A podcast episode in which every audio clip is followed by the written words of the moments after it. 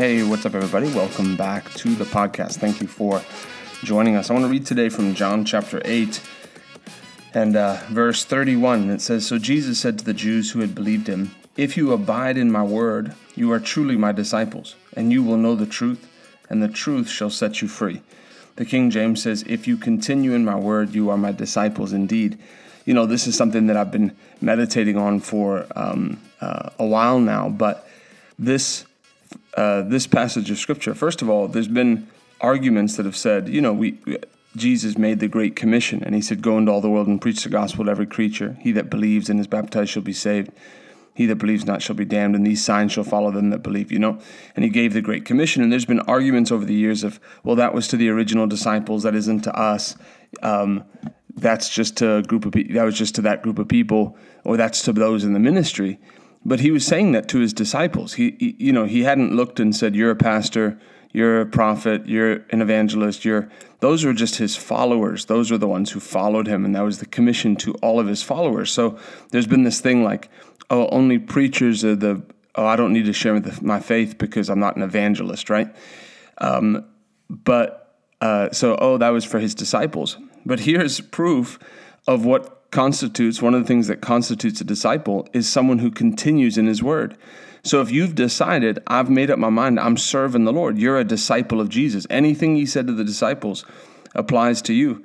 You're a disciple of the Lord Jesus Christ. You're a follower. The standard of living for your life is is true to the standard of the disciples in the Bible. So don't let that you people say, "Oh, you know, that was something Jesus said before he died." You know, that's under the old covenant. And and and they want to just you know, why would why would it be recorded for us if it if it didn't apply to us? We can understand old covenant, new covenant. We don't have to, you know, we don't have to go and make sacrifices on an altar. There's things that we that passed away, right? And we're under the new covenant. But people, anything they don't like, oh, that was Jesus said that before he died. Yeah, most of what's recorded about what Jesus said, he said before he died. Do we just throw it all out? Do we throw this one out too? You shall know the truth, and the truth shall make you free. He said that before he died as well. But so you can see that we're all disciples of Christ. The second thing is that word abide. And it says in the King James says, if you continue in my word. Really, the picture that's being painted is if you set up your permanent dwelling place in my word, you're my disciples indeed. God is looking for, for, a, for a people who grab a hold to the word and decide, I'm not letting go. I'm never letting go of the word of God you know this this next verse we all know and you shall know the truth and the truth shall make you free. Knowing comes from abiding. And i'm not trying to get you know weird and philosophical on you. When you to to truly know something you have to stick with it.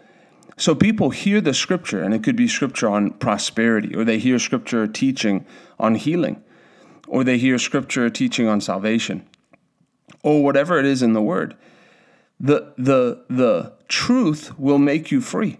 You know, God set it up that we have Jesus Christ living on the inside of us. And so we shouldn't be in bondage to anything. There should nothing that should have control of us. No sickness, no disease, no poverty, no lack, no wrong thinking, no depression, no nothing of that stuff. But it's it's getting to know the truth that sets us free in an area. So there's people who love the Lord, people who flow in the Holy Ghost, and they're in bondage in their finances because they don't know the truth of God's word. So it's the truth that makes free. It's the it's the truth that makes free. But people don't persist in the truth. It isn't about hearing the truth. It didn't say, and you shall hear the truth, and the truth shall make you free. It's you shall know the truth. You should become intimately acquainted with the truth. You should know in your knower the truth. You can hear in your ears, but if you if you don't believe and act out of your heart, then you don't know. And so it's people who choose. I'm setting up camp on this word from God. The Bible said, if you obey and serve me, you'll spend your days in prosperity and your years in pleasures. The Bible says the blessing of the Lord will make makes one rich and adds no sorrow with it. I'm camping out on the fact that I'm I'm rich. I'm rich and I'm getting richer. I'm strong and I'm getting stronger. I'm full of the life of God. I got God's life on the inside of me. I'm I'm camping on the fact that greater is he that's in me than he that's in the world. The same victory that Jesus had, I have.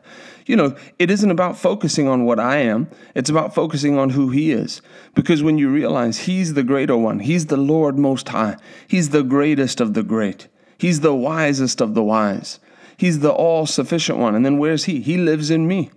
So all I got to do is know how great He is, keep my eyes on how big He is, how awesome He is. And then, well, where is He? Well, He's living on the inside of me. And so I've got the power that I need. I've got the wisdom that I need. I've got the strength that I need. I've got everything that I need because Jesus is the greater one living on the inside of me. What truth have you backed away from? You know, you have to we have to esteem the word of God. There's people who've just backed away, and, and it's easy. You get busy, th- you know, things come up. But to, to esteem the Word of God is our greatest treasure. The Word is all I have. Without the Word, I don't have eternal life, and without eternal life, I'd rather not have been born. To come back to esteem the Word, what, what did I what have I backed off of? You know, in your heart, you have to put your faith onto the Word of God and just say, "Bless God, I'm not letting go." I'm, I'm, I'm abiding here in this word. I'm continuing in this word. I'm not giving up. I'm, I'm, I'm persisting in this word. And this is what, what and let's go to uh, Mark chapter 4. But this is what Jesus was talking about when he told this parable of the sower. And he said, A sower went out to sow, and as he sowed, some seed fell along the path, and the birds came and devoured it. Other seed fell on rocky ground where they did not have much soil, and immediately it sprang up, since it had no depth of soil. And when the sun rose, it was scorched, since it had no root, it withered away. Other seed fell among thorns, and the thorns grew up and choked it, and it yielded no grain. And other seeds fell into the soil and produced grain, growing up and increasing and yielding thirtyfold, and sixtyfold, and a hundredfold. And he said, He who has ears to hear, let him hear. And when he was done, those around him with the twelve asked him about the parables. And he said to them, To you has been given the secret of the kingdom of God. But for those outside, everything is in parables and I'm going to go down here and he says, verse 13, and he said, Do you not understand this parable? How then will you understand all parables? The sower sows the word. And you know the fact that you wake up and you listen, or whatever time you listen to this, is that you're a you're a person who's choosing to hear. There's people who who don't. They don't give time for the Word of God. I don't understand how a Christian can live without the Word of God on a daily basis. It's everything. It's your motivation. It's your source of strength. It's your life. It's your direction. It's your it's how to hear the voice of God. It's everything. And these are the ones along the path where the word is sown. When they hear, Satan immediately comes and takes away that is the word that is sown in them. And these are the ones sown on rocky ground, the ones who, when they hear the word, immediately receive it with joy, and they have no root in themselves, but endure for a while. Then, when tribulation or persecution arises on account of the word, immediately they fall away. And others are the ones sown among thorns. They are those who hear the word, but the cares of the world and the deceitfulness of riches and the desires for other things enter in and choke the word, and it proves unfruitful. But those, but those that were sown on good, good soil are the ones who hear the word and accept it and bear it thirtyfold, sixtyfold, and a hundredfold. When you hear the word, you have a decision to make. You know, at some point, you have to make a decision to hang on to the word and believe it and act on it. You can't be someone who just who's content with just hearing. Church isn't about just hearing. It's about hearing with the intention of doing. It's about it's about mapping out a, a course of action. Obviously, it's a place to get refreshed, but the word must be done. The Bible said you to be a doer of the word and not a hearer only. And so you have a choice. When the word about God's love for you comes, and maybe that's an area where you've struggled to, you know, have self-esteem to believe that you're loved, loved or lovely. What do you do? You can persist in that word, or you can just let the devil take it and get busy with other things, and, and, and something else comes up. Or you can say, Bless God, I'm a disciple, and I'm going to continue in this word, and I'm going to continue until it bears fruit, and I'm going to know this truth. I'm going to know this truth. Bless God, I'm going to know this truth, and this truth's going to make me free. I'm going to know the truth about prosperity, and it's going to make me free from fear and worry about finances.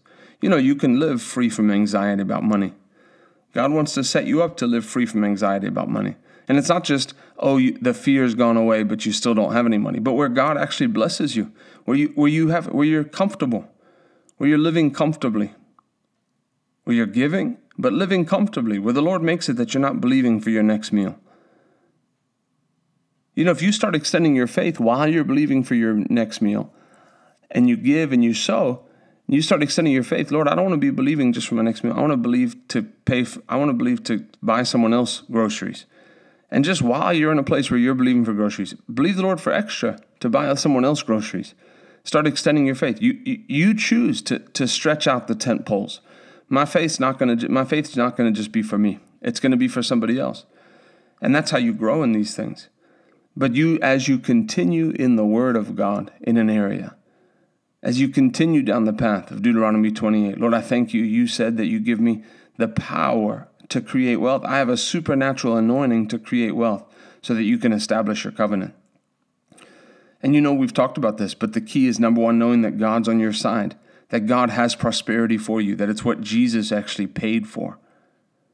You know, the Bible says that he, uh, he we were in Galatians 3.13, we've been redeemed from the curse of the law. But one of the curses was the, the, the, the toil. By the sweat of your brow, you would toil, and the earth would be hard and, and it would bear and it would produce for you, but produced by your sweat. And then what did Jesus take? He took thorns, which represent which represent the the weeds, the, the hard work that didn't produce. Thorns in the brow, in his sweaty brow. You know, those thorns were there to deliver me from poverty. So that I don't ever have to taste poverty. Not that I don't work diligently, I work with full effort, but that I don't have to taste hardship and and and the ground not producing for me. Hey, that's been paid for already. That's part of redemption. That's what God has made available. Hey, hallelujah. if you continue in my word, you're my disciple indeed. So find your cornerstone scriptures and continue in the word. Bless God. Thank you, Jesus. Lord, I'm continuing in the word of God. I'm not backing down. I'm not backing off. I'm moving forward. I'm advancing. I'm not, I'm not turning to the left hand or the right hand. I'm not getting distracted. I'm like the one where the seed is sown on good soil and it produces 30, 60, and 100 fold. Block out every other voice. There's some of you that just listen to the wrong people. You have like your friends that love the Lord and follow the Lord, and then you have the people who, who, who, who don't even care. And, and you talk to them and they speak doubt and unbelief into your heart. I say this by the Holy Ghost. They speak doubt and unbelief into your heart. And you need to turn off those voices. You, you won't be able to fly like you're supposed to fly when you have people like that holding you back. Oh, but I've had this relationship for so long. Well, you know, there's a time for everything, and there's a time for you to you to keep an eye out for you and and realize I can't I I can't this person's not coming with me. They've proven that. And so then I'm not I'm not letting them drag me down. There's people the Lord's putting in people's heart to distance yourself from. I'm not saying you call them and say, we'll never be friends again, but distance yourself. You don't need them to be a primary voice in your life. You have to guard your heart with all diligence. Don't surround yourself with, when you're in a faith battle, you can't afford to surround yourself with doubt and unbelief. Uh, surround yourself with people of faith. I mean, just in life in general, choose your friends wisely. If you have the people, you may have friends that are funny, and they're the funny ones, but they speak doubt and unbelief and bitterness and hardness of heart, and this person did this and this person did this. You, you can't surround yourself with those people. Bad company corrupts good morals. well, so what's what's the truth? What's the truth? What's the area? Is it fear? Well, God has not given you a spirit of fear, but of power and of love and of a sound mind. You know, you should wake up. If, if you've been fearful, you should wake up and say, Bless God, the lion's awake today. I got power. I'm so powerful. I'm full of the love of God. I've got a sound mind. I'm not fearful. I fear nothing. What am I doing? I'm building, I'm stirring myself up. What am I doing? I'm encouraging myself in the Lord. I'm talking to myself. I'm telling my mind how to think. Uh, I, I don't just let life come at me by the word, you take the power of the word of God and you beat back the attack of the devil. The Lord has total victory. This is the thing. We don't serve a God who we're waiting to see if he's won the victory. He's already won it. But as we continue in the word, we're his disciples indeed. And as we know the truth, the truth makes us free. I call you free from all oppression of the devil now in Jesus' name.